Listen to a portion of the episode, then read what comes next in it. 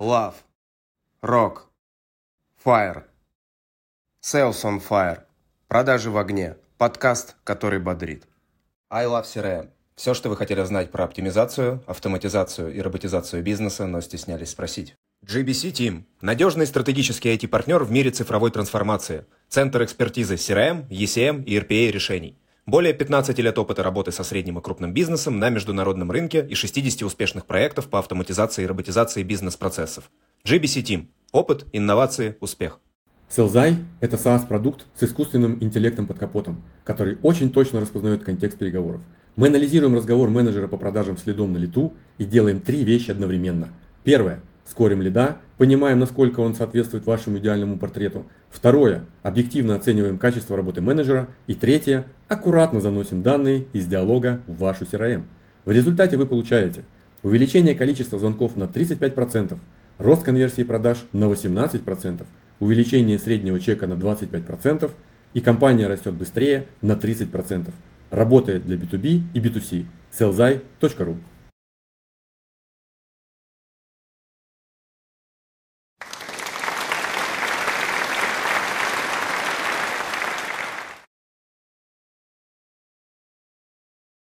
Итак, друзья, добрый день, добрый вечер, доброе утро, у кого какое время. С вами подкаст э, «Продажи в огне», подкаст, который бодрит. Это подкаст для лидеров продаж. Мы приглашаем в гости только самых лучших лидеров продаж России, ну, уже и мира.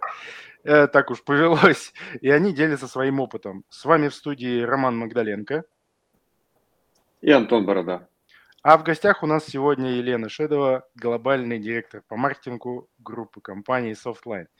И сегодня тема нашего эфира как управлять глобальным маркетингом и не только, потому что, наверное, мы сегодня поговорим о очень многом и интересном. Поэтому, Лена, привет.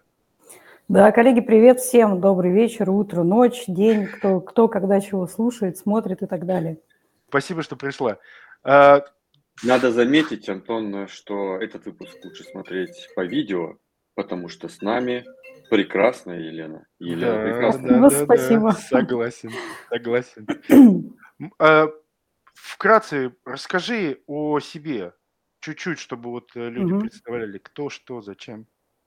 Да, хорошо, я попробую вкратце уложиться. А, у меня достаточно большой опыт э, работы в IT-секторе. Я работаю на этом рынке с 93 -го года, ну, практически с самого его там начала основания. А, я работала во многих компаниях э, и открытые технологии, в системе JET, группа Vericel. Сейчас я нахожусь в группе компании Softline. А, приходила я на эту позицию в роли директора по маркетингу, который будет отвечать за Россию, за продвижение в России по мере развития компании. А, мы стали двигаться и в страны СНГ, потом в страны дальнего зарубежья, появились кластеры, регионы, АПАК, ЛАТАМ и так далее, и так далее. И в какой-то момент времени я стала отвечать сначала за маркетинг уже в России плюс СНГ, а потом во всех остальных странах. А, как я уже сказала, компания работает на высокотехнологичном рынке, да, это рынок цифровой трансформации и кибербезопасности. А, и а, мы являемся группой компаний. Группа компаний – это значит в составе у нас очень много разных бизнесов – Конечно, все в технологической, в IT-сфере, но тем не менее у нас есть и компания, команда, которая отвечает за разработку, команда, которая отвечает за дистрибуцию, команда, которая отвечает за новые цифровые технологии, за e-commerce направление и так далее, и так далее. То есть большая такая группа компаний. А в настоящее время у нас работает больше 4600 сотрудников. И еще надо сказать, я бы сразу связала всю эту историю с прошлым годом, с 2022 если посмотреть на развитие компании нашей, то оно такое шло по нарастающей в сторону международной истории, глобальной международной истории. И тут произошло то, что произошло. Вот, и так же, как и все другие компании, мы были вынуждены для себя принимать решение, что же нам делать. И так получилось, что нам пришлось разделить наш бизнес на две части. К тому моменту, к февралю 2022 года, мы были не просто международной компанией, представленной в 60 плюс странах, мы еще и были и публичной компанией. Причем публичной компанией дважды. Мы были представлены как на лондонской бирже, так и на московской бирже. Ну вы представляете вот этот весь компот, да, значит, вот эта вся история, вот это все, что закрутилось.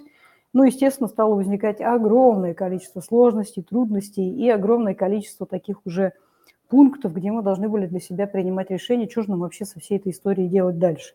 Понятно, что санкции тут, санкции там – там что-то непонятное, тут что-то непонятное. И вот мы пришли к тому, к чему пришли, были вынуждены полностью разделить наш бизнес. А, разделив наш бизнес, мы в России остались под брендом Softline, и мы в настоящее время являемся частной компанией. А в, в дальнем зарубежье мы приняли решение для себя даже выпустить новый бренд, он называется Naventic. И компания Naventic является, э, является до сих пор и будет являться, у нее есть свои планы развития, э, публичной компанией. Э, одно из там, направлений развития компании, она сейчас для себя рассматривает выход, переход с лондонской биржи на биржу NASDAQ. Вот такая интересная история. А в России – один из вариантов развития бизнеса уже нашей группы компаний Softline российской – это, собственно, повторный выход на московскую биржу. То есть вот мы за этот год, наверное, пережили, я не знаю, столько всего. Мы еще и до этого переживали. То есть сам по себе процесс вообще выхода на биржу, ну, российских компаний мало кто это переживает, да, и там, сказать, из таких тяжелых секторов там примеров достаточно больше, из IT-сектора, из, там, из такого высокотехнологичных секторов примеров меньше. Но вот вы представляете, интересная история такая, мы там готовились, выходили, работали, потом вышли, потом сразу случилось то, что случилось, потом разделялись, теперь заново выходим. То есть это какой-то такой для нас, для всех, и как для команды, и для сотрудников, которые работают в компании, это очень огромный просто вот опыт и огромный experience, потому что очень мало кто из нас, ну, за исключением тех консультантов, там, юристов и прочих специализированных компаний, которые мы, естественно, в этот процесс нанимали, очень мало кто из нас такой проходил вообще в принципе. И очень многие вещи были с нуля, заново, и мы учились по ходу, и нас учили, и мы чему-то учились. В общем, очень-очень интересная история. Вот. И если сейчас повторно, так сказать, мы выйдем на московскую биржу, мы будем уже дважды компании, которые выходят, так сказать, компании, которые уже дважды выходят на московскую биржу, и люди, которые выходят, уже будут дважды, так сказать, заслуженными героями. Я буду дважды директором по маркетингу, который выходит на московскую биржу. Значки вот. IPO, IPO. И это дважды да, да, герои. Да. Хочешь сделать IPO, спроси меня. Да. Вот примерно такая у нас На история. зарплате как это скажется у тебя? Тоже в два раза больше станет? О, Роман, это интересная тема. Надо будет обсудить, конечно, да, с руководством. Запиши себе название, чтобы да, да, да, да, не забыть. Подождите, я сейчас за блокнотиком хожу, чтобы прям большими буквами. Почерк у меня жутко испортился, потому что на клавиатуре, ну так был плохой, скажем так. Вот. А сейчас еще хуже. Поэтому... Как стоимость компании увеличилась э, в результате всех этих... Э, сейчас сложно решений? сказать, мы же сейчас частная компания, вот, поэтому сейчас оценить стоимость компании достаточно сложно. вот, конечно, там, сказать, все начиналось оптимистично, когда мы выходили, мы достаточно хорошо разместились, получили очень хорошие инвестиции на развитие. Но, кстати, я должна сказать, что одна из такой стратегических веток компании всегда были покупки, слияния и поглощения, да, M&A активности. И мы, на самом деле, их в России тоже продолжаем делать. У нас было два недавно таких, э, было, было несколько уже заявлений там, о покупке компании в прошлом году, и в этом году мы недавно делали объявление вот, о покупке там, компании в области бизнес-приложений. И будем продолжать эту практику, конечно же. Вот. Ну и в том числе, конечно, это вот предыдущие размещения, они помогли тому, чтобы эти инвестиции, они вкладываются в развитие компании, в в объединении команд, в развитии различных веток и так далее. То есть не только, конечно, слияние и поглощение, но это и, в принципе, развитие бизнеса как такового. Да? Это возможность открывать новые направления, возможно, возможность открывать, э, возможность набирать людей. Да? Вот, кстати, тоже свяжу с таким интересным фактом, с уходом зарубежных вендоров из нашей истории в прошлом году, когда все это внезапно произошло, там огромные бренды, всемирно известные, просто в одночасье, практически в одночасье покинули Россию. А вы представляете, какая инсталляционная база была у наших заказчиков? Oracle СУБД, я не знаю. Microsoft Office, я не знаю, сколько людей, там сказать, даже сложно, наверное, посчитать, сколько людей на этом всем сидело. Технологии, HP, HP IBM, Cisco, лидеры, лидеры индустрии. И тут раз происходит то, что происходит, и все наши заказчики понимают, что ну, отлично, надо что-то замещать чем-то но ведь старое тоже не выкинешь. Это значит, оно должно работать, его надо как-то поддерживать, там, сопровождать, как-то пытаться развивать и так далее. Вот. И мы на самом деле э, нанимали целые команды, которые остались, остались невостребованы на рынке для того, чтобы помогать заказчикам поддерживать то высокотехнологичное оборудование, которое у них было куплено. И здесь возникает другая история, э, которой вообще на самом деле я очень горжусь. Э, я сейчас говорю и, там, и про Россию, и про российские технологии, и про российских экспертов. Вы представляете, какой опыт огромный за это все время мы накопили. Да, мы очень хорошо впитали технологии, мы хорошо впитали зарубежные практики, мы хорошо впитали то, как надо строить вообще процессы внутри, как надо управлять инфраструктурой, да, как надо развивать ее, что мы совершенно спокойно оказались такими хорошими экспертами и для наших заказчиков, и для наших новых партнеров, для того, чтобы вот эту всю ситуацию легко пережить. Ну, как легко, конечно, я, так сказать, утрирую легко, да, конечно, нам всем было нелегко, вот, но мы же оптимисты, и мы знаем, что делаем, да, мы эксперты. Помните, там ролик такой был, ну, так сказать, да, ну, Оптимист мы, считает, да, что да. лучшее впереди, да. Да, да, да. А, а пессимист, или наоборот, оптимист считает, что сейчас хорошие времена, да. Да, да, да, да. Вот, и поэтому здесь, конечно, такая э, большая гордость за ту экспертизу, которую мы все накопили, за то, как мы, в принципе, этот процесс весь переживали, да, за то, за то, что появились действительно наши уже новые вендоры, которые строят сейчас свою работу, правила, политики по тем, по тем правилам, по тем стандартам, которые мы впитали. И я просто не могу не приветствовать это движение, оно действительно очень радостное. Вот, наверное, такую картину, да, задавайте вопросы, а то я так могу. Видите, видите друзья, Лена говорит о том, что не бывает безвыходных ситуаций, и даже в ситуации, когда ты на двух биржах э, листингуешься, можно красиво все вырулить и избежать э, давления санкций. Окей, Лен, э, крутой experience с вами, с компанией в целом понятно. Теперь давай поговорим о тебе. Э, я так понимаю, что ты отвечаешь за маркетинг э, глобально всей группы компаний и глобального инстанса, и российского, да? Сколько у тебя людей в подчинении, как ты ими управляешь? Как вы ну, планируете вообще? Расскажи здесь. Здесь надо разделить эту историю, да, все-таки, да, на, на две, да. А, соответственно, до разделения компании я действительно гораздо плотнее работала с международным сегментом. Мне подчинялись а, команды маркетинга – во всех регионах да, странах присутствия. И у нас была такая принята матричная структура, да, когда команда, с одной стороны, имеет прямое подчинение general менеджеру, то есть тому человеку, который отвечает за P&L в каждой конкретной стране или в каждом конкретном регионе, и функциональное подчинение мне, как человеку, который выстраивает стратегию маркетинга, стандарты работы в области маркетинга, правила, процессы, какие-то определенные метрики и прочие-прочие истории, там, обучение, тренинг команд и прочее. Вот. И э, это одна история. И вторая история, которая называется группа компаний Softline здесь, в России, в которой, как я уже сказала, входит много разных бизнесов. Здесь примерно такая же у нас функциональная, э, здесь примерно такая же структура, да, есть прямое подчинение команд э, тем веткам бизнеса, да, к которым они относятся. Ну, например, там, не знаю, есть бренд Девилоника, заказная разработка, да, у нее есть своя команда маркетинга, которая, с одной стороны, подчиняется генеральному директору Девилоники, с другой стороны, мне – как человеку, который отвечает, опять же, за общий там имидж, за стратегию, за позиционирование всей группы. вот такая вот интересная история. Ну, тотально, если смотреть там и, и по миру, и по России, ну, наверное, команда где-то под 200 человек. Такая основная команда в России, вот такой, я бы сказала, такой core бизнес, да, который относится именно там к нам, как к сервис-провайдеру, как, как, как эксперту в области кибербезопасности, это порядка 130 плюс человек. Ну, соответственно, все остальные команды, которые так или иначе интегрируются, ну, вот общее количество где-то под 200 подходит. Вот, и, конечно, Это я ты... уже... Да, извини, пожалуйста, перебью. Да. Это угу. ты говоришь про команду, которая отвечает за маркетинг? Да, да, за маркетинг, uh за маркетинг, да. В разных странах присутствие, в разных ветках бизнеса и так далее, да, как я уже сказала, что есть, так сказать, люди, которые, ну, я как директор по, по маркетингу Softline отвечаю за большую группу, которая формирует там, стратегию, тренды, управляет брендом, общим позиционированием компании и так далее, плюс основным бизнесом, который связан там, с продажей различных технологий, облака, кибербезопасность, hardware, software и так далее. Вот это, так сказать, есть эта ветка, это порядка 130 человек именно в маркетинге.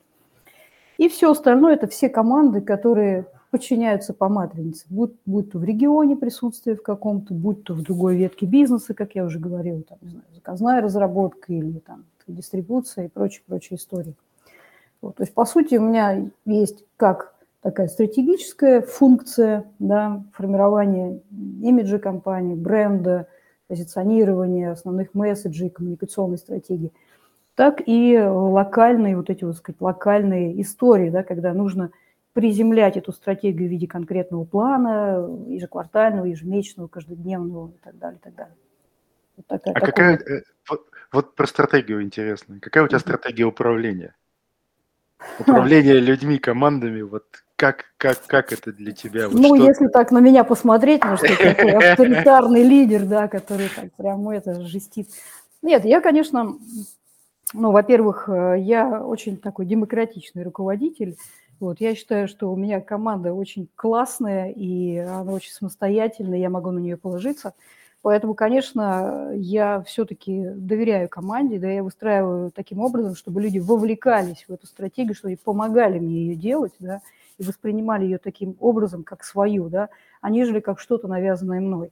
Конечно, я с высоты своего полета много чего вижу и задаю ту историю, которую я должна задавать, как, ну, в силу своей роли. Но мне крайне важно слышать обратную связь. Может быть, то, что я придумываю, оно вообще оторвано как бы от ситуации и за год недостижимо. Может быть, оно достижимо за полтора года, за два года. Мне очень важно здесь слушать мою команду, получать вот эту обратную связь. И я спрашиваю, и они всегда могут прийти и так далее. То есть у меня вот такая практика. Вот мне нравится такая шведская модель управления, когда, знаете, там руководитель сидит в офисе вместе со своими сотрудниками, да, и они его видят, и он его видит. Вот у меня тут дверь, сейчас вот, Роман мне посочувствовал, что я так рано уже в офисе. А вообще для меня это нормальное состояние. Вот у меня дверь всегда открыта. То есть это мой принцип. Моя дверь должна быть всегда открыта. Вот, прозрачный практически вот куб там видно, где я сижу. Да. Вот мне важно, чтобы у меня был вот этот контакт. Вот люди могут прийти тут ко мне за столик, мы можем пойти, там, сказать, вот посидеть тут, прямо открыть ноут и отстегнуть, там, не знаю, друг другу что-то показать. Можем пойти в переговорку, можем вот сейчас классная погода, кофе попить. Вот для меня важно вот это – вот такой постоянный контакт, потому что, еще раз, да, люди – это моя опора. Второй мой принцип – это учиться. Учиться у всех, у кого ты можешь поучиться. Неважно, встречаются тебе какие-то люди, какие-то компании, твои собственные сотрудники. С другой стороны, третий принцип – это передавать опыт, который ты накопил. Но я не могу в себе уже все это держать, годами накопленное с 93 -го года. Конечно, мне хочется поделиться. Вот, поэтому вот э, для меня вот эта вот история очень важна. Но есть один момент, мне кажется, он очень важный вот в таких кризисных ситуациях, когда вот не до демократии. Вот когда что-то случается, вот это разделение, выходы, переделение, переосмысление, да, здесь ты можешь послушать, но решение принимаешь ты и отвечаешь за то, что за то решение, которое ты принял, отвечаешь тоже ты. Команда должна понимать четко в этот момент, все, ты лидер, ты ведешь, твое мнение непренебрекаемое, надо действовать так, как действовать. Но и ты должен понимать, все, если ты сказал, вся ответственность на тебе. То есть если ты сделал, как ты считаешь, ну, пожалуйста, будь добр за это тогда отвечать. То есть вот в таких, еще раз повторю, что в кризисных моментах там действительно не до демократии, там бывает и такой абсолютно авторитарный стиль управления. Вот а что еще? Бывают, Бывают да, раздоры, вот эти вот э, стычки, что вы там, нет, так нельзя, это так, это да так. что вот не это. помню такого. Вот. Нет, никогда не было. Ну, были, конечно, в жизни какие-то. А, а сейчас, сейчас я тебе скажу. Не помню. Бирюзовый, да. Сейчас я тебе скажу, что ничего не было. Все такие подумают, ну, блин, какой У вас, у вас говорит, несчастные случаи на стройке были, да? Да, да, да, да. Слушай, по поводу опыта. Э, ты говоришь, вот это передавать. Э, у нас, да, у нас вот эта история, она тоже вот на, на каждом нашем, ну, на каждом уже можно так говорить, Ром, на каждом нашем подкасте, э, каждый из э, наших гостей уже говорит, что он хочет это передавать опыт. Ром, я думаю, что надо задуматься над тем, что нам надо уже отдельную платформу делать, да, для обучения, где будут конкретные люди рассказывать уже конкретные истории. Э, У и передавать. сегодня запись следующего подкаста да, да, да, как да. раз с тем, кто разрабатывает такую платформу. О, супер, отлично, отлично.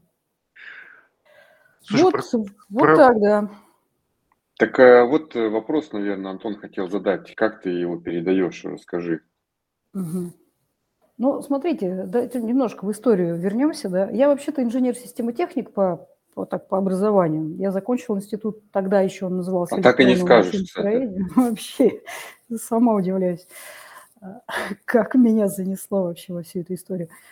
Так вот, э, Институт электронного машиностроения, тогда это назывался, сейчас, по-моему, на электронике и математике называется. Вот. Э, и, собственно, я вот в 93 году так получилось, что я попала как раз в этот сектор IT. Меня мой, мой однокурсник привел, говорит, вот есть там интересный опыт, пошли. Вот. И я тогда там настраивала Unix-станции, там боялась их еще как, как не знаю кого, потому что у нас был Norton Commander в институте, там клавиатуры, а тут мне какой-то мышь дают, какой-то экран, что-то надо набирать. Тогда еще практически не было интернета, этот dial-up, сети там болтались, вот так вот висели через комнаты провода, то есть никаких там этих самых... Ты сейчас про мое детство прямо рассказываешь. Да, да, да, ну вот, вернись чуть-чуть туда. В детстве тоже хорошо было. Вот. И, соответственно, как бы начиная в этой всей истории, потом мы стали делать различные мероприятия для клиентов, и я поняла, что есть какая-то такая область ругательная еще к тому моменту маркетинг, и все думали, что маркетинг – это, ну, что-то вот тиснуть рекламку в газету, там какой-то, да, телефончик, чтобы позвонили, да, куда-то что-то спросили. Вот, вот с этого я начинала в маркетинге.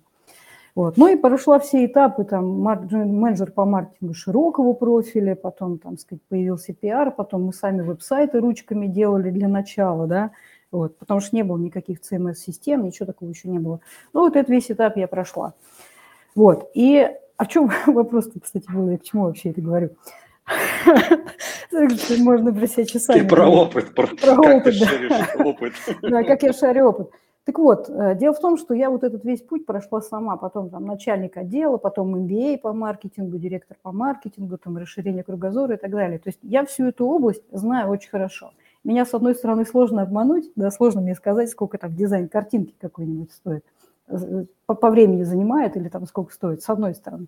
С другой стороны, конечно, можно, потому что ручками там рекламные кабинеты, там ВКонтакте или там, не знаю, где-то еще, я, конечно, не, не, не, не настраиваю. Вот где-то еще не надо называть, спасибо, да, пожалуйста. Где, где-то еще я поэтому, да, именно так я и сказала, для того, чтобы как раз не называть. Вот, поэтому, э, поэтому получается, что с одной стороны у меня есть там много чего накопленного, чем поделиться, с другой стороны есть чем, чему поучиться, да, что спросить и показать. Вот. А как я передаю опыт? Да очень просто. Опыт же передается разными путями, да иногда самыми неожиданными. Ну, например, ты там, не знаю, э, у меня есть определенный ритм работы, например, с сотрудниками, да, э, с кем-то я встречаюсь раз в неделю, с кем-то раз в месяц, с кем-то там чаще, э, какими-то проектами, как директор проекта выступаю я, поэтому люди просто видят, даже видят, как я веду проект, да, на что я обращаю внимание, какие вехи, как я распределяю ответственность. То есть они даже учатся в процессе. Вот. Не говоря уже о том, что кого-то я конкретно прям вот, я выступаю, у меня есть пара сотрудников, для которых я выступаю ментором. У них есть там определенный список вот вопросов. с этого места поподробнее, да, пожалуйста. Да. Да, так вот, я выступаю ментором э, каждый год для пары-тройки сотрудников. А что такое ментор? Ментор – это не когда ты там говоришь что-то. Это когда человек к тебе приходит и говорит, у меня есть конкретный запрос, список вопросов. Да, я хочу для себя это прояснить, это прояснить, это прояснить. Да? Ты с человеком разговариваешь, там, передаешь то, как бы ты поступил в этой ситуации, да, наводишь его на размышления, а как бы он поступил в этой ситуации и почему. То есть это такой доверительный диалог скорее, да, разговор. Это не то, что вот я тебе дала презентацию, ты там заучил и завтра там мне сдал экзамен. Нет, это вообще не про это. Это про то, что человеку нужно, а не ментору нужно. Конечно, ментор тоже в этом процессе обучается. Это очень интересный эксперимент. Вот. Но это не то же самое, самое, самое что традиционная учеба. Да? То есть это как раз вот та самая передача где-то, кстати, жизненного опыта, потому что или управленческого опыта, да, или опыта профессионального. Опять же, все зависит от запроса. Но в процессе вот такого разговора и диалога и ты человека узнаешь, и он у тебя. Это уже его а, дальше ответственность брать то, что ты сказал, или не брать, или вообще сказать мне, ой, Лен, не, вообще, я не знаю, с тобой не согласен, вообще по-другому мыслю. Да ради бога, если он в этом процессе сделал для себя какие-то выводы, что-то взял, что-то не взял, сформировал какую-то свою адженду, класс. У меня нет задачи научить всех прожить мою жизнь. Даже наоборот, да, скорее, каждый проживает свою, свои какие-то этапы, опыт, ошибки и так далее. И, пожалуйста, и пусть они у каждого свои будут. Я вообще, кстати, не верю, что можно научиться на чужих ошибках, честно говоря. Мне кажется, мы все равно учимся на своих. Можно принять опыт, понять его, там, воспринять, все равно ты свои сделаешь ошибки. И это нормально. А ты, а ты сама себя выбираешь, вот э, тех, кого менторишь? Ошибки? Или тебе назначают? А, не, менти сами выбирают ментора. То есть э, те сотрудники, которые хотят... У нас вообще, в принципе, программа такая. А ты можешь не взять э, по каким-то причинам? Могу, могу. По каким? И там, например, в какой-то момент понять, что вам не по пути. Вот были такие случаи? А, да, я прям был, были случаи, когда я не брала, потому что у человека был запрос, по которому я ему просто не могу помочь. Просто, ну нет у меня такого эксперимента, не могу я помочь. Э, это не от личности человека зависит, это от вопроса, запроса зависит. А вот от того, какая у тебя химия сложилась, да, с менти, вот тогда дальше уже ты решаешь, дальше пойдешь или нет. Причем это может и менти решить, и ментора решить, да, то есть какой-то взаимный процесс. Ну, это не знаю, так же, как и как, как, как когда сотрудников набираешь, да, там ты можешь ошибиться, можешь попасть сразу, да, как вот эта химия складывается. Да неважно, когда тебе кто-то понравился, там, не знаю, влюбился он. Я же тебе понравилась, Ром, да? Вот, и ты мне тоже. У нас какая-то химия с тобой сложилась, и вот я у тебя на подкасте уже. А, давай вот здесь поковыряемся, почему у нас это сложилось. Э, вот э, химия, ты говоришь, давай как-то формализуем. У тебя же все-таки MBA есть, ты же должна понимать, как все а, раскладывается. От чего зависит химия вот с твоим менти? Менти, менти. А, зависит от того, как идет диалог, а, насколько вы вообще настроены друг другу доверять, да, насколько вы настроены друг другу открываться, потому что тут надо понимать, что разговор между ментором и менти, он откровенный. То есть ты, как ментор, должен гарантировать, что ничего дальше тебя не уйдет, так же, как и ментор. Там есть какая-то терапия, элемент терапии, получается, правильно? Да, в какой-то мере да, какой-то психологии, терапии, какой-то поддержки. Я вот иногда даже думаю, может, мне уже там не директором по маркетингу быть, а может, куда-то надо. Потому что иногда приходится и таким заниматься. Кого-то успокоить, кого-то взбодрить, там, не знаю, кого-то, кому-то придать ускорение, да. Не, ну если у тебя 120 человек в команде, то, сорян, это твоя работа, часть работы. Точно, точно. Спасибо, что напомнил, а то я иногда забываю. А, вот. Так. Да, поэтому вот, вот это такой процесс, и когда ты разговариваешь, ты тоже, ну, там много от чего зависит. И от темпа того, как это идет, и от запроса, и от темпа речи иногда, и от какого-то личностного восприятия. Но не можем мы каждый друг друга, там, не знаю, любить, нравиться или еще что-то, да, все бывает. И от того, как, как Ментин там выполняют свою работу, да, если там сказать, мы договорились, что он там через 2-3 недели должен вернуться, так это он должен вернуться. Если он не вернулся, ну, о чем разговор, да, это же его запрос, не мой, это ему же надо было научиться. Вот, да, конечно, я переспрошу и скажу, ну что там у нас, но я переспрошу один раз, второй раз я не буду это уже делать, потому что считаю, что это ответственность человека. Вот, и, э, ну, я не знаю, если книжки почитать умные, что химия, она складывается, в принципе, на уровне там, подсознания, то, что мы не можем даже э, контролировать, да, то есть, наверное, все-таки с этого всего начинается. А потом уже включается сознание, все вот эти вот метрики, про которые я говорила. Как говорим, как сидим, как происходит темп, как, как не знаю, там много чего еще. Слушай, ну вот, вот про книги. Вот прям интересно, вот не знаю, почему так. Ну, а что ты посоветуешь почитать? Ну, просто к слову пришлось. Ну, вообще, я люблю всякие... Э, у меня очень много всяких разных книг, которые я параллельно читаю, еще пока ни одну не дочитала. Достаточно интересно. Но сейчас вот э, я люблю Канеманы «Думай медленно, решай быстро». Да? А, вот эту книгу. Я люблю иногда... Я люблю вообще книги по психологии. Забыла автора, прям целый себе, целый себе скачала, прям вылетела из головы, если там надо, могу посмотреть там в процессе нашего разговора различных психологов, да. Но сейчас, конечно, больше телеграм-каналы читаешь, там всякую такую профессиональную информацию, но тем не менее. Художественную литературу сейчас практически не читаю, хотя, наверное, кое-что бы перечитала. В принципе, люблю Булгакова. «Мастер и Маргарита» для меня это вообще просто такой, так сказать, перечитывала три раза. Такой интересный учебник по, по людям, по типажам личности. По... Это просто, мне кажется, такая так сказать, заменит любую психологическую книжку просто, так сказать, про психологию поведения людей, да. Ты, ты упомянул про телеграм-каналы, тоже читаешь.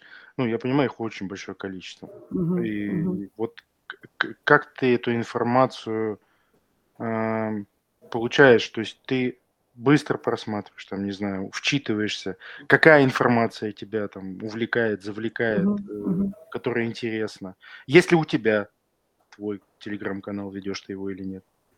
Я свой телеграм-канал не веду, просто, наверное, надо подумать, как найти время на то, чтобы его вести сначала. Вот. А то, как я читаю, очень по-разному. Все зависит от типа информации, которую мне надо получить. Если это какие-то быстротечные новости, да, их там пролистываю, смотрю, ко мне нет – Если поняла по, по заголовку, по первым предложениям, что не ко мне, иду дальше. Ну, например, неинтересна мне эта информация в данный момент времени. Если поняла, что интересно, я углубляюсь, читаю, иногда могу еще залезть еще куда-нибудь, потому что надо составить полное впечатление о теме. Вот. А есть каналы, которые я просматриваю, например, в выходные, раз в неделю, ну, потому что там накапливается какая-то информация, да, ее сразу в оперативном режиме сложно посмотреть, надо агрегировать, надо сделать какие-то выводы для себя. Возможно, она будет являться планом на следующую неделю. Ну, например, не знаю, такой есть канал, там, импорт в России, например, в Россию или в России, как он так называется. Вот, там прям каждый день какая-то информация приходит, но мне ее важно агрегировать где-нибудь там в пятницу вечером или в субботу, чтобы понимать, как она будет дальше складываться там на моей работе. Я, кстати, должна что еще сказать, что в настоящее время я не только за маркетинг отвечаю, я еще отвечаю за такой проект, выход нашей компании в дружественные страны, повторный выход, построение уже такой повторной истории. Вот, тоже один из таких стратегических... Ну, понятное дело, а кто же еще может за это отвечать? Да, да, да, да. Вот. Поэтому для меня вот такие каналы, они важны агрегации информации и э, того, чтобы как, как-то ее суммировать, да, ее, она не прочитывается вот, ну, просто мгновенно. А, например, новости Минцифры, у которых, кстати, на минуточку в канале больше 200 тысяч подписчиков, я прям открываю и смотрю сразу, потому что это вещь, которая может иметь большое влияние на отрасль, да, на нашу работу как таковую. Ну, есть какие-нибудь астрологи, тоже интересно иногда почитать, но это тоже уже такое из области развлечений скорее, да. Такое, это то, что выходные. Это то, что выходные. Это то, что, да, да, выходные, или там прогноз на неделю какой-нибудь, раз там в воскресенье смотришь, так, что там прогноз на неделю? Прикольно, забываешь все, конечно, но так иногда интересно. Интересно для развлечения. Вот, поэтому все очень зависит от типа информации, от того, что мне нужно в каждый конкретный момент, э, вот, от того, что, там, не знаю, насколько мне нужна глубина там той или иной информации и так далее. Окей. А, так, если вернуться к менторингу обратно, угу. Угу. А, что он тебе дает, вот сам вот этот процесс, а, в чем ты видишь результат для себя и зачем тебе это надо? И ладно, потом задам. Да, ну, мен, менторинг, э, менторинг, он дает... Вот я как-то в свое время, да, вот я думала, чем, если я бы не маркетингом занималась, чем? Я бы, наверное, пошла вот действительно в психологию, заниматься вот что-то в этой области. Психология, либо еще третье, третье направление – это спорт. А в психологии и вот это вот обмен вот с менти, да, вот эти вот программы, они тебе позволяют и какой-то свой управленческий скилл подтянуть, и какой-то, сказать, мы все равно все руководители, мы психологи, да, и ты видишь различные типы личности, типа людей, ты сделаешь тоже для себя какие-то выводы. Ты можешь агрегировать информацию, можешь понимать, что да, вот такие люди примерно типично себя в таких ситуациях ведут, да, вот. Э, ну, то есть большой, богатый объем знаний получаешь именно о людях еще, потому что команда большая, дальше ты можешь видеть параллели, дальше ты можешь делать какие-то выводы, да, дальше ты можешь как-то эту практику использовать. С одной стороны. С другой стороны, ну, правда, я уже сказала, ну, не могу я этот опыт в себе держать, ну, ну хочется мне что-то миру принести, да, ну, пусть это будет какой-то мой вклад, не знаю, в людей, там, в развитие компании, может быть, э, какой-то, не знаю, более такой высокий посыл, что ли, да. Может, это сейчас как-то пафосно звучит, но вот хочется мне что-то после себя тоже в этом мире оставить, да. Вот, и что-то в другой мир тоже. А что, книжку не напишешь? Она останется. Можно, можно. Рукопись не, не горят же.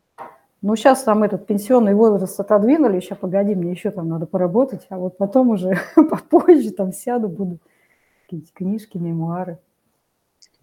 Есть телеграм-канал, там все, там впереди еще, да, времени полно. Да, да, да. да. Э, Лена, слушай, вот про команду, про психологию очень интересно. Вот в своей команде кого ты видишь? То есть кто вот эти люди? Какие вот у тебя ценности с людьми? Какие у этих людей должны быть ценности? Как вот как, как это все происходит внутри? Ну, во-первых, конечно, я очень люблю, когда человек разделяет такие прям базовые ценности, типа честности, порядочности, открытости, да, то есть э, я стараюсь таких людей к себе в команду брать, да. Как я их там понимаю, ну, как-то я чувствую, уже опыт все-таки есть, если так посмотреть, сколько я за, за свою жизнь собеседований провела и там разных людей посмотрела, ну, наверное, это больше тысячи, а еще сколько со всеми соприкасалась по бизнесу, это огромное количество. То есть где-то я это чувствую. Вот. Поэтому для меня это важно, и для меня важно, важно чтобы люди были, ну, какую-то свою сами ответственность чувствовали. Я никогда не занимаюсь микроменеджментом и не полезу там смотреть, что сотрудник, там, не знаю, не буду открывать его расписание, смотреть, что он там делает в течение дня. Да, для меня важно, чтобы люди, я им даю эту степень свободы, и для меня важно, чтобы они ей правильно распоряжались, да, потому что я доверяю, вот, и я вообще доверяю людям поначалу, пока они, соответственно, не убедят меня в обратном, что им не надо доверять вдруг. А если такое случается, то, ну, скорее всего, это ну, скорее всего, как правило, статистически это приведет к какому-то разрыву, неважно, в личной этой жизни или там на работе, или еще где-то. Вот. Хотя, да, человек может на первых этапах каких-то ошибиться, но тогда надо садиться разговаривать, там, друг друга понимать, что не так произошло, давать какую-то возможность что-то исправить, двигаться дальше. Так вот, какие-то такие вот базовые ценности. Э, вообще смотрю вот на человечность, да, тоже. Я все-таки считаю, что мы, конечно, работаем в технологическом сегменте, но работают здесь люди – и от того, как люди выстраивают взаимоотношения, как они относятся друг к другу, помогают ли они. Помогают не в плане того, что, ну, в плане какого-то саппорта, я имею в виду, да, вот разделяют ли люди ценность, что они работают в команде, например. Для меня вот другая ценность моя – это командная работа, да. Я очень ценю вклад каждого, но я также понимаю, что вклад каждого – это вклад в команду. И мне важно, чтобы люди, которые приходили, тоже разделяли эту ценность. Вот это очень важно. Вот. Э, ну, дальше, конечно, важен профессионализм. Даже если человек приходит на начинающую позицию, важно, чтобы он учился, развивался, спрашивал. Делал ошибки, это не страшно. Мы поправим, да, там, сказать, ну, большинство ошибок можно поправить. Вот, вот. Но я никогда не буду, никогда не буду заставлять и мотивировать человека учиться развиваться. Я считаю, что это персональная ответственность каждого, особенно если говорить про взрослых людей. Не хочешь – пожалуйста. Хочешь сделаю все возможное для того, чтобы у тебя была такая, ну, была такая практика или возможность там что-то что сделать. Да? Ну вот, наверное, такие какие-то вещи. Но я сейчас не затрагиваю профессиональную сферу, это уже там зависит от специализации и прочих-прочих историй. Ну, для меня вот это важно. Важно очень такое уважение. Ну, много говорили про этот эмоциональный интеллект и так далее, и так далее. Я считаю, что у меня он тоже достаточно развит. И ну, люблю, когда люди тоже в эту сферу как-то погружаются и пытаются понять, что это такое. Особенно руководители, которые находятся подо мной, да, потому что у них тоже достаточно большие, большие подразделения, там по 30 человек есть, по 35, ну, как бы они тоже должны обладать эмоциональным интеллектом и разделять этот интерес к этой области со мной, да, потому что я не могу дотянуться до каждого человека. Мне нужно, чтобы люди под мной были научены действовать ну, примерно так же, как и я в этой картине, и дальше передавали опыт ниже. Вот ты ответил на, наш, на, на свой же вопрос, почему между нами химия случилась. А, ты немножко раньше упомянула, что любишь учиться. Да. Ты сказала, что у тебя есть MBA, и дальше там еще что-то было. Вот расскажи, как ты сейчас учишься, вот, э, чему ты научилась э, из, там, из недавнего, например.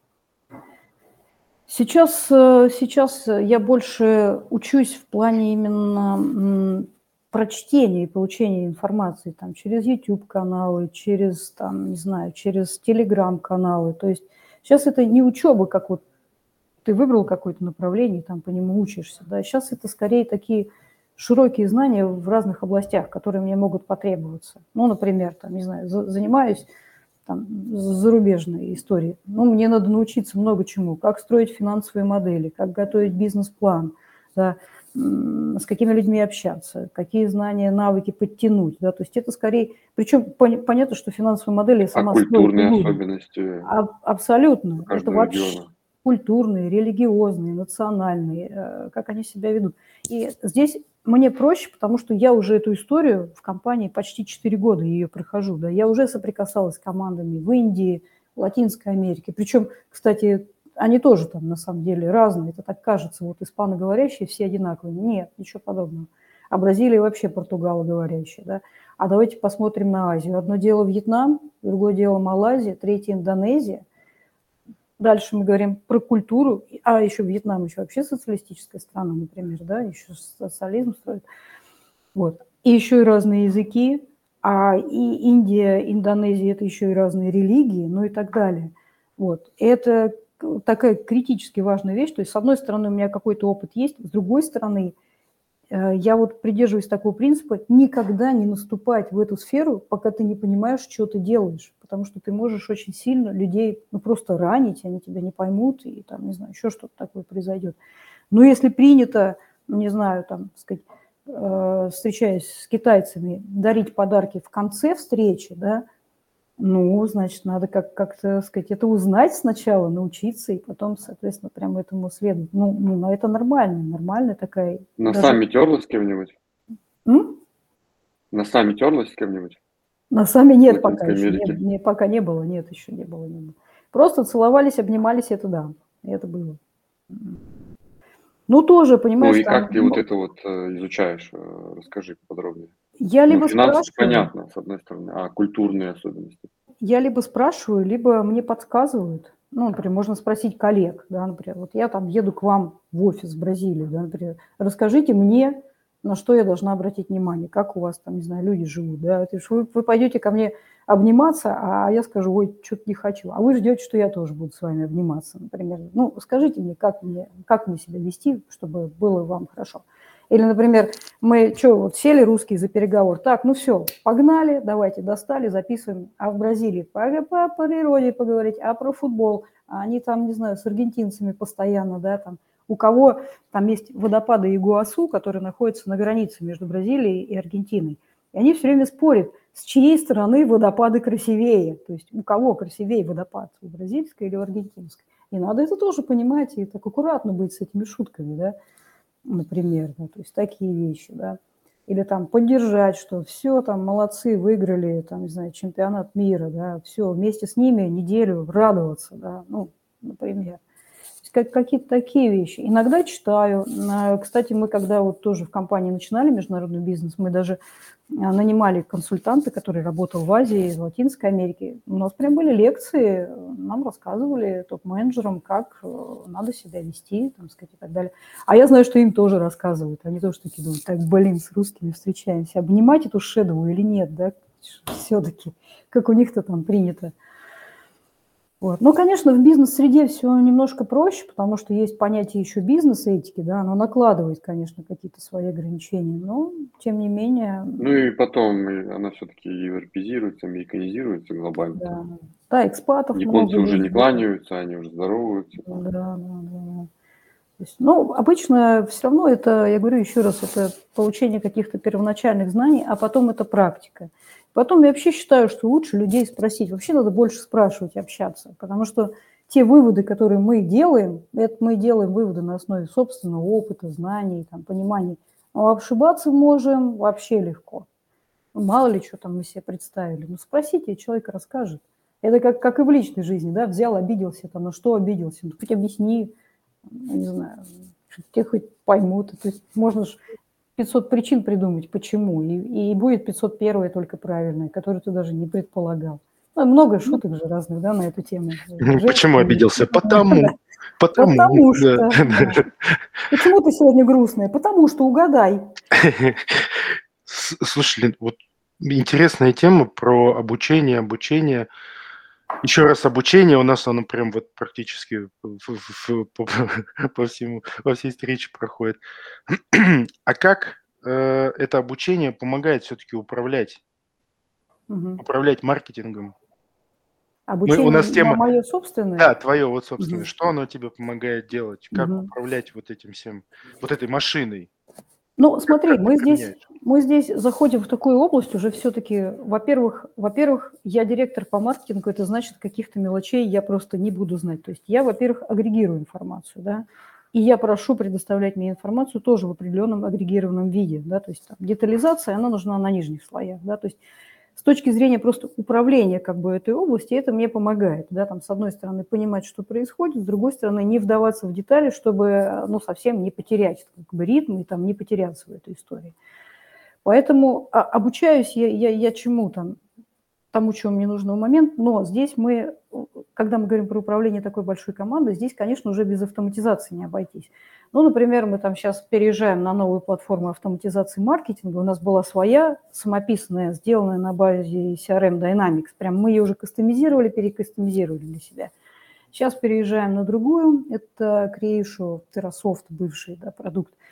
Вот. И в процессе вот этого переезда я на самом деле вместе с командой очень многому чему научилась. Потому что прежде чем принять решение, куда переехать, мы еще их кучу поизучали штук 12-15 у нас было в скопе, были и Adobe, и Marketo, и HubSpot, до этого и Salesforce смотрели, тот же Dynamics там смотрели, и пониже систему уровнем смотрели, в том числе, кстати, такие бразильскую, например, систему смотрели, как она там, забыла, как она называется, то есть какие-то локальные даже решения. А, RD, RD Station она называется.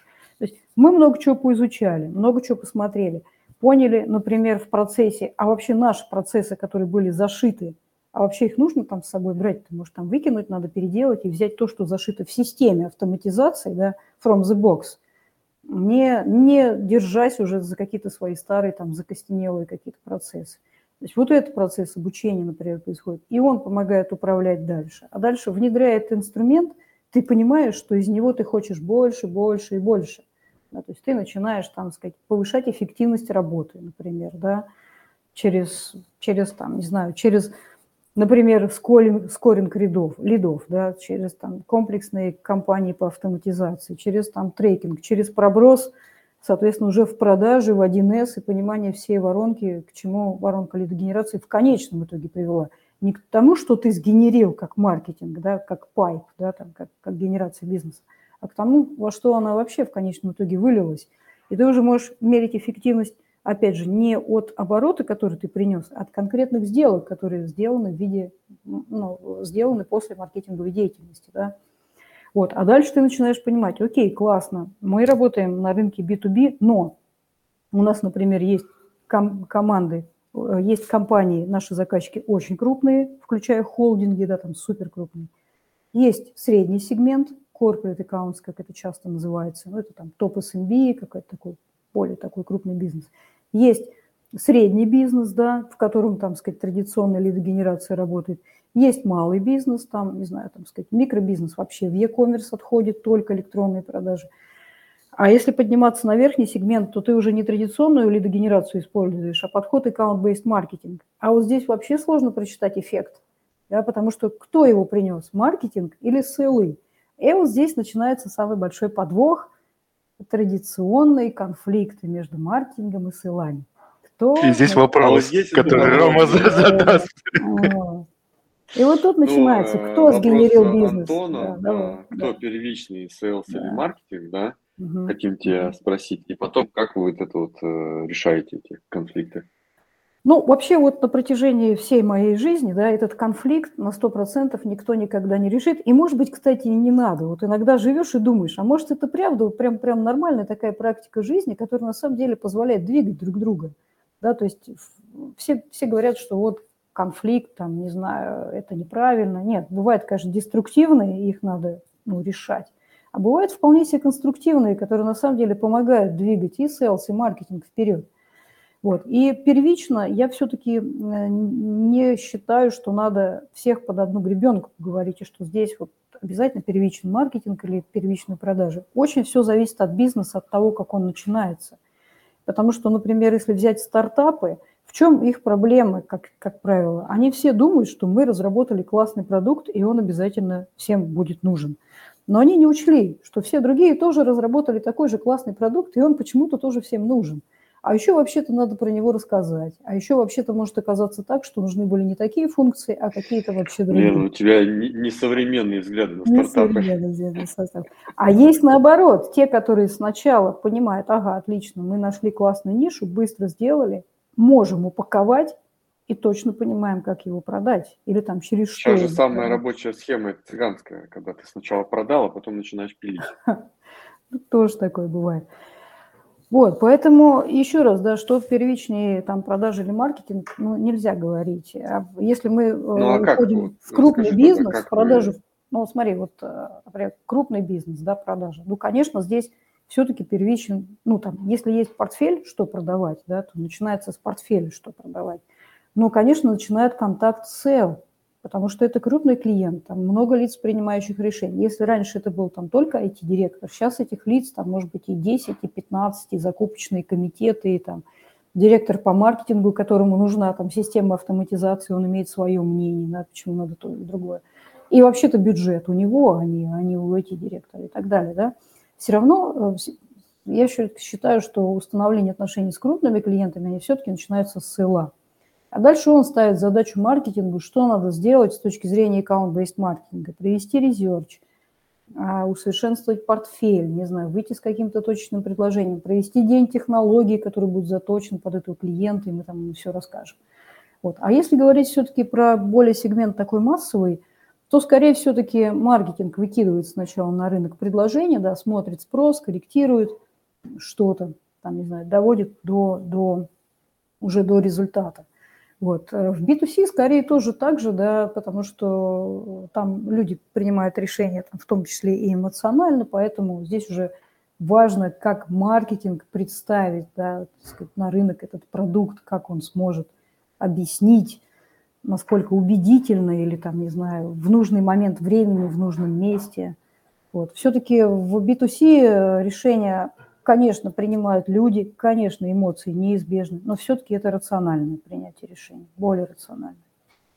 Ты имеешь в виду B2B? В B2B, да, более рациональный, конечно. Ну, не знаю, не знаю. Мне кажется, наоборот, B2B. Э, там же у нас возникает куча всяких подводных камней, влияний и так далее. И вот эти вот терки внутри корпорации, они тоже вот имеют значение. Там, кто притащил этого подрядчика, как я отношусь к этому подрядчику и так далее.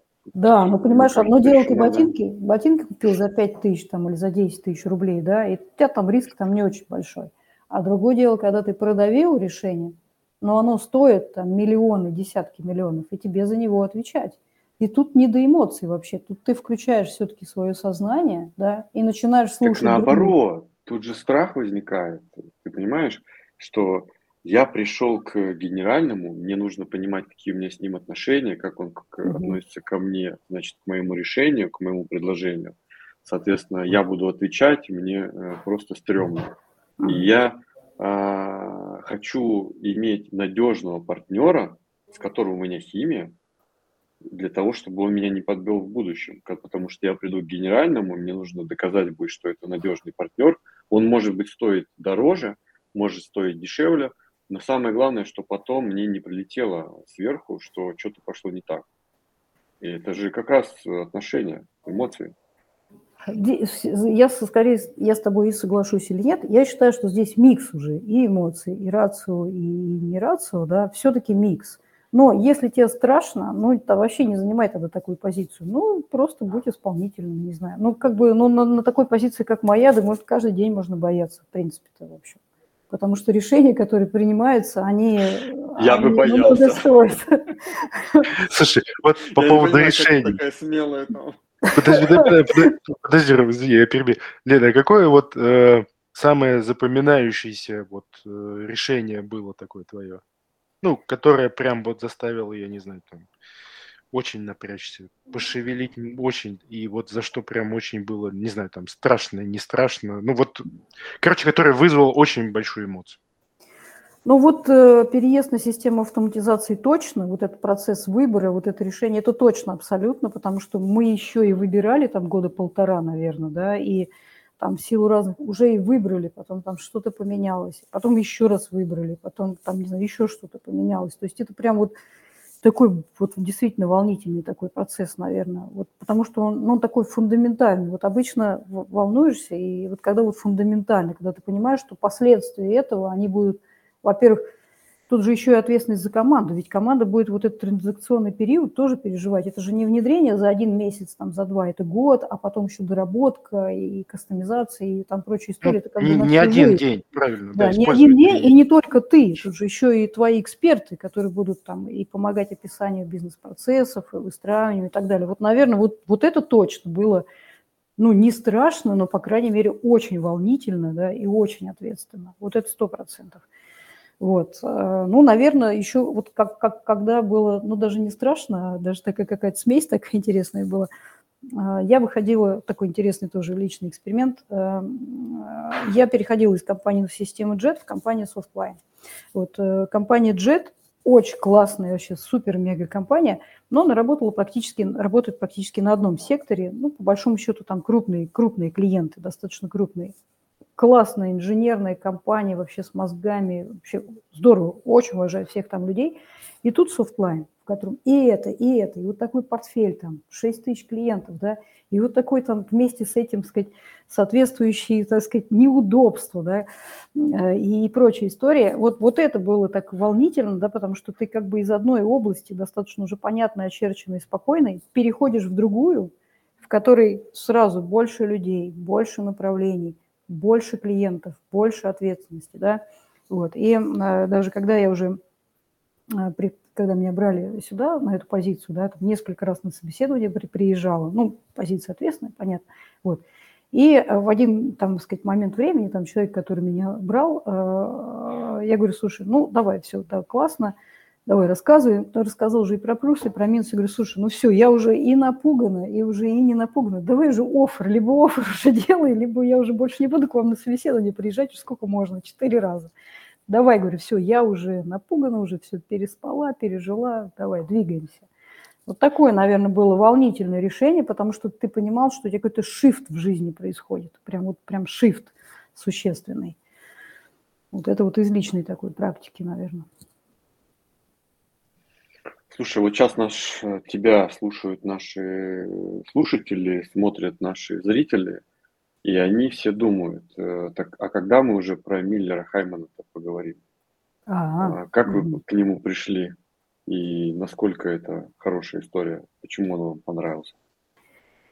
Ну, мы пришли к ней, я так сложно мне сказать прямо исторически, потому что я сама Миллер Хайман ну, не внедряла да, в компании. Вот. Но я, насколько я помню, это к нам тоже пришло от кого-то из вендоров. То есть у кого-то была внедрена Миллер Хайман, мы на эту систему посмотрели вот, и поняли, что она нам нужна. Как мы к ней пришли? Потому что было очень много именно крупных корпоративных клиентов. А, есть модель продаж через аккаунтов, да, там традиционные э, сказать, есть там модель, э, когда есть аккаунт-директор, у него там младшие менеджеры, да, которые ведут клиента, помогают. Вот. Есть модель, э, у нас была модель людей хантер и фармер, да, то есть тот, кто клиента завоевывает, тот, кто клиента потом развивает и так далее. И как-то надо было, поскольку, ну, много, много уже сылов, много клиентов, все равно нужна была какая-то система, да, вот. И обратили внимание на Миллер Хайман, потому что он очень хорошо подходит э, с точки зрения и развития взаимоотношений в одном клиенте, и завоевания больше, больше ниши.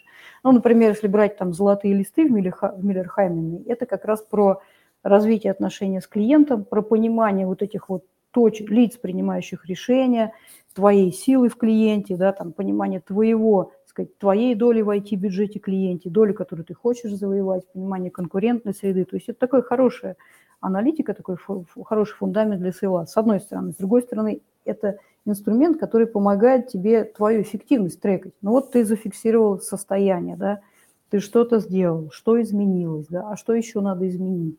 В конце года к чему ты пришел, или там, сказать, получил ты какие-то другие проекты или нет, что ты для этого делал, если человек, который тебя, как там руководитель, который тебя сопровождает по, по этому движению, да, на ревью, на, там, не знаю, на, на обзоре пайпов там и прочих историй. Ну, такая, я бы скорее сказала, такая, ну, логичная для нас история, ну, потому что просто бизнес большой. Ну, наверное, если бы мы были там компанией, не знаю, со 100 человеками, ну, зачем нам Миллер Хайман? Скорее всего, все по-другому бы решалось. А потом там же еще в чем смысл? В том, что же аккаунт-менеджер не один продает, ведь есть BDM, который за продукт отвечает, есть там, не знаю, solution sell, который конструирует какое-то решение там под клиента. Вот есть маркетинг, в конце концов, который должен, не знаю, подогнать презентации, там какие-то профайлы, не знаю, мероприятия провести, да. Вот хорошее э, замечание, не замечание такое, э, история про то, какая команда должна быть. Вот mm-hmm. э, возьмем, к примеру, да, enterprise компания там с триллионами там оборотов, да, туда нужно попасть. Какая команда должна быть для этого, чтобы начать хотя бы действовать, да, вот это вытаскивать информацию, там, SDR, BDR, там, вот эти все. Ну, роль это можно по-разному называть, да. Нет, ну, конечно, я, да, да, конечно, нужен, нужен какой-то аналитик, да, все равно, да, то есть человек, который сделает, если аккаунт-директор не знает эту информацию, а на самом деле аккаунт-директор много чего сам знает, просто ему некогда это уложить в какую-то картину, бывает и так. То есть все равно нужен аналитик, который либо информацию найдет, либо как-то ее упакует, да, представит какой-то первый портрет клиента или там портрет нашего присутствия в клиенте, да, для того, чтобы была какая-то отправная точка, да. Вот. Дальше я считаю, что очень большая роль именно аккаунт-директора или аккаунт-менеджера, который его задача все равно устанавливать отношения в клиенте, устанавливать отношения с разными лицами, принимающими решения, правильно обладать какими-то навыками знания политики, да, потому что здесь не только про коммуникацию, но и про политику, да, ты что-то дернул, а как это отразится на другом, да, ты что-то дернул в другом месте, а это взяла там конструкцию вообще рассыпалась, да, то есть здесь вот это политика, что ли, какая-то, да, вот. Э, дальше, конечно, нужны технологические эксперты, и, как правило, в крупных клиентах хорошо, если есть эксперт, который отрасль знает, да, ну, например, мы говорим, не знаю, мы делаем инфраструктурные проекты, но инфраструктура для банка, инфраструктура для телеком-компании, инфраструктура для, там, не знаю, для промышленности – это две разные инфраструктуры. Как упаковать одно и то же решение для того, там, первого, третьего или четвертого. А еще дальше, например, а какой вообще стек решений и кто его понимает? Это solution sell или это маркетинг? Почему стек решений? Потому что для разного сектора ну, как решения должны быть какие-то, должны быть решения для красивого входа, да, когда ты показал, это быстрый результат, что-то сделал. Дальше фундаментальные решения, которые ты долго там продаешь, внедряешь, еще что-то.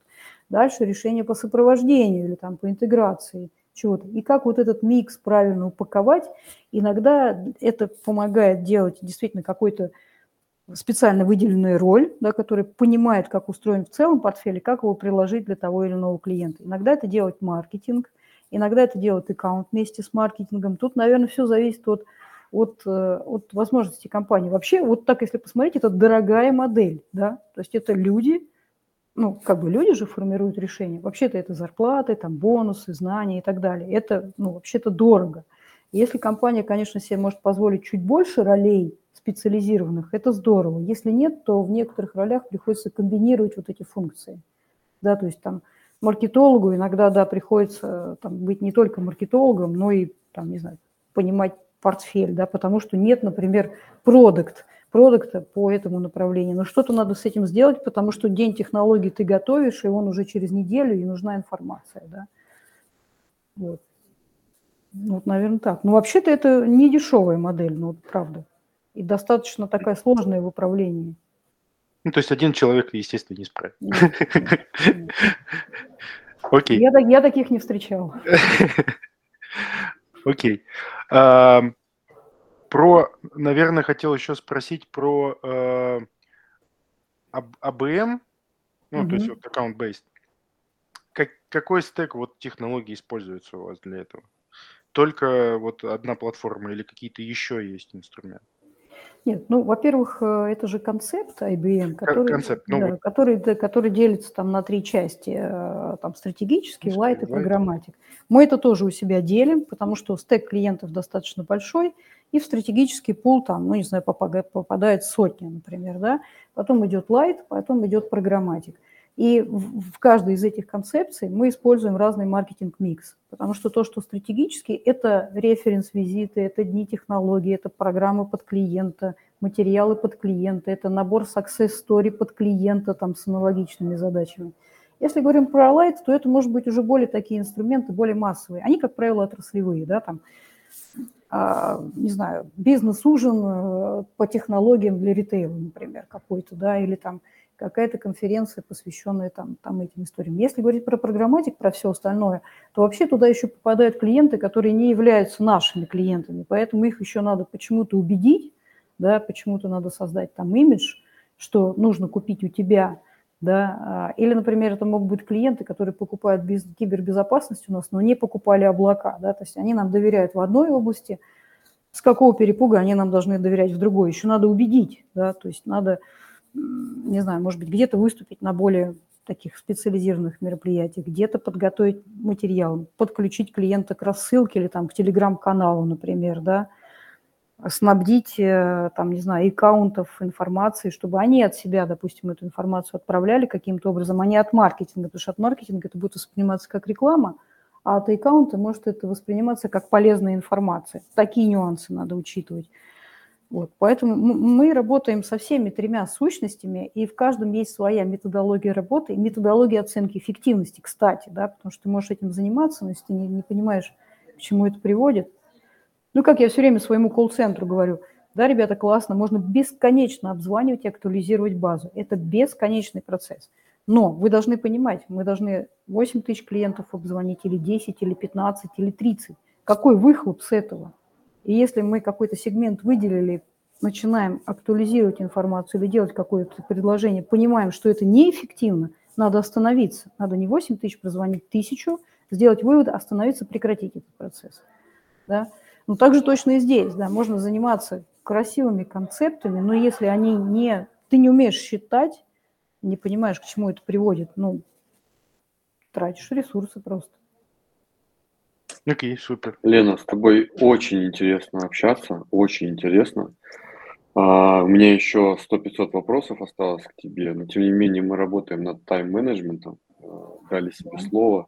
Да. А, поэтому давай мы сейчас еще три вопроса тебе последние зададим. Давай. Вот я вижу у тебя спортивные часы на запястье. Скажи, зачем да. они тебе? Вообще я активно занимаюсь спортом. А, в свое время, несмотря на мой маленький рост в школе, баскетболом занималась, потом там лыжи, потом был фитнес традиционный, карате, я занималась два года. Потом кроссфит, был кроссфит. Вот, кстати, почему тебя уважают, да, все в компании? Да, конечно. Никто не спорит с тобой. Сразу видит меня такая, зашла метр пятьдесят шесть. Все, спорить нельзя, все, все, мышцы накачаны. Надо соглашаться. Вот, потом был кроссфит, сейчас я занимаюсь биомеханикой тела, а, и занятиями, ну, занятиями уже там с тренером, с собственным весом, это RX-тренажеры, то есть такая более, более лайтовая история. Вот. Ну, а часы помогают отслеживать активность, как я себя чувствую. Шаги тоже меряю, кстати, и еще соревноваться с друзьями. Кто кого сделает за неделю, там, за месяц. Прикольно. Ну, то есть бегом не занимаешься, да? Нет, бегом я не занимаюсь, как мне не очень люблю. Мне больше нравятся такие вот либо там типа баскетбол, какие-то вот такие игры. Бег, наверное, нет. Ходить люблю, просто вот ходить гулять иногда, когда голову надо освободить, даже без вот, музыки. когда ходишь, гуляешь, что слушаешь, музыку или подкасты? Бывает, ничего не слушаю. Бывает, слушаю музыку или подкасты, а бывает, ничего не слушаю, потому что нужно просто слышать, э, что птички поют. И вообще, есть ли они в городе, и вообще, что листочки-то, оказывается, вылезли, понимаешь? И вот этот момент каждый раз хочется запомнить, потому что он каким-то таким является... Ну, в городе все-таки мы очень далеки от природы, а природа нам много чего дает, от чего мы отрываемся, к сожалению. Поэтому хочется вернуться и послушать, что вокруг, просто слышать, не в наушниках, а все остальное. Вот как раз по этому поводу вопрос. Вот мы про работу, про работу, все вот это все, все как загнанные, да? А вот ты как отдыхаешь? Что тебя вдохновляет к дальнейшим, да, вот этим достижениям? Ну, я обязательно стараюсь один день, э, ну, грубо говоря, ничего не делать, то есть посвятить его чему-то, чему-то вот, чему-то себе, да или что-то посмотреть, или почитать, или прогуляться. А в целом я очень люблю путешествовать. Я вообще человек такой мира, а, и я человек такой, который уважает свою собственную свободу и дает свободу другим. То есть мне, для меня это очень важно. И путешествия как раз и дают вот это соприкосновение с разной информацией, с разными людьми, с разными культурами, уважение, а, которое ты создаешь у других людей, уважение, которое ты впитываешь, когда ты с ними общаешься. Вот для меня это критически важно. Я вообще вот себя не представляю в какой-то коробке, там, в одном каком-то мире. Вот. И это для меня источник информации, источник знаний, потому что я очень люблю, что информация приходит, ее не сразу откидывать, да, все-таки как-то эти вот шарики там поварить в голове, да, и действительно выкинуть то, что не нужно, но что-то должно оседать. Это, кстати, источник знаний еще, пополнение знаний тоже в том числе. Вот, и спорт. Спорт для меня является тоже отдыхом, потому что у меня интеллектуальная работа, да, а спорт – физическая история, которая просто позволяет э, переключиться, если ты концентрируешься и делаешь все, ну, отдаешься, отдаешься тренировке и тренеру, да, в правильном понимании, то, да, ты, конечно, отдыхаешь. Последний вопрос. Э, вот сейчас нас слушали слушатели, смотрели зрители. И некоторым э, из них, я думаю, что самым лучшим зашли ценности, которые ты проповедуешь, э, то, о чем ты говоришь. А есть ли у тебя сейчас вакансии какие-то, и где люди тебя могут найти для того, чтобы вот э, как-то обменяться чем-то? Ну, люди меня могут найти в LinkedIn, наверное, да, сейчас как-то вот... Я ВКонтакте тоже есть, но лучше, наверное, в LinkedIn. Э, вакансии, ну, у нас есть такие области маркетинга, конечно, более специализированные, но они всегда появляются. То есть лучше, лучше все-таки, так сказать, узнавать на момент времени, потому что сейчас там их, по-моему, парочка всего, но может так случиться, что их будет больше. Круто. Окей, спасибо, Лена. Спасибо, это было очень интересно. Мне лично очень понравилось. Спасибо, что пришла. Я напомню, что у нас в гостях была сегодня Елена Шедова. Это глобальный директор по маркетингу компании Softline. И с вами в студии был Антон Борода. И Роман Магдаленко. А это да. был подкаст «Продажи в огне». Прода... Подкаст, который горит. Спасибо, Антон, спасибо, Роман. Классная беседа. И 1500 вопросов, Ром, тогда за кофе. То, что у тебя осталось, потом обсудим. Love. Rock. Fire. Sales on Fire. Продажи в огне. Подкаст, который бодрит. I Love CRM. Все, что вы хотели знать про оптимизацию, автоматизацию и роботизацию бизнеса, но стеснялись спросить. GBC Team – надежный стратегический IT-партнер в мире цифровой трансформации. Центр экспертизы CRM, ECM и RPA решений. Более 15 лет опыта работы со средним и крупным бизнесом на международном рынке и 60 успешных проектов по автоматизации и роботизации бизнес-процессов. GBC Team. Опыт, инновации, успех. Селзай – это SaaS-продукт с искусственным интеллектом под капотом, который очень точно распознает контекст переговоров. Мы анализируем разговор менеджера по продажам следом на лету и делаем три вещи одновременно. Первое – скорим лида, понимаем, насколько он соответствует вашему идеальному портрету. Второе – объективно оцениваем качество работы менеджера. И третье – аккуратно заносим данные из диалога в вашу CRM. В результате вы получаете увеличение количества звонков на 35%, рост конверсии продаж на 18%, увеличение среднего чека на 25% и компания растет быстрее на 30%. Работает для B2B и B2C. sellzai.ru